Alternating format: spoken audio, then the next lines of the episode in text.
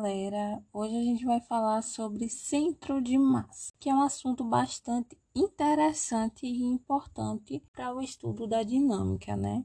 Então vamos entender melhor o que é o centro de massa. Ele é o ponto do espaço onde podemos considerar concentrada toda sua massa, ou melhor dizendo, né, é um ponto de um corpo ou de um sistema em que se pode considerar que toda a massa está concentrada naquele ponto. Então, quando a gente pensa em apenas um corpo homogêneo, ou seja, com a massa igualmente espalhada, o centro de massa ele é o ponto central da figura.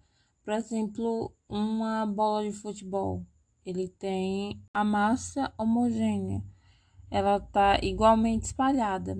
Então, o ponto central de uma bola ela vai ser o ponto em que está localizado o centro de massa. Porém, a gente precisa entender também que há os corpos não homogêneos, que são aqueles corpos em que eles não têm a massa totalmente espalhada igualmente, né?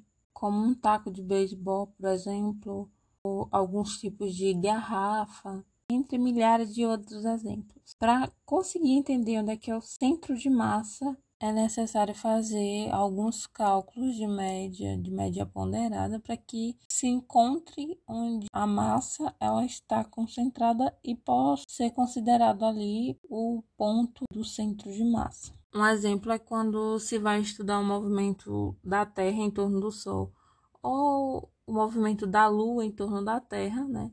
Para você fazer um cálculo, você considera que toda a massa ela está concentrada no pontinho que é o centro de massa. E toda a massa da Terra está concentrada no ponto que é o seu centro de massa.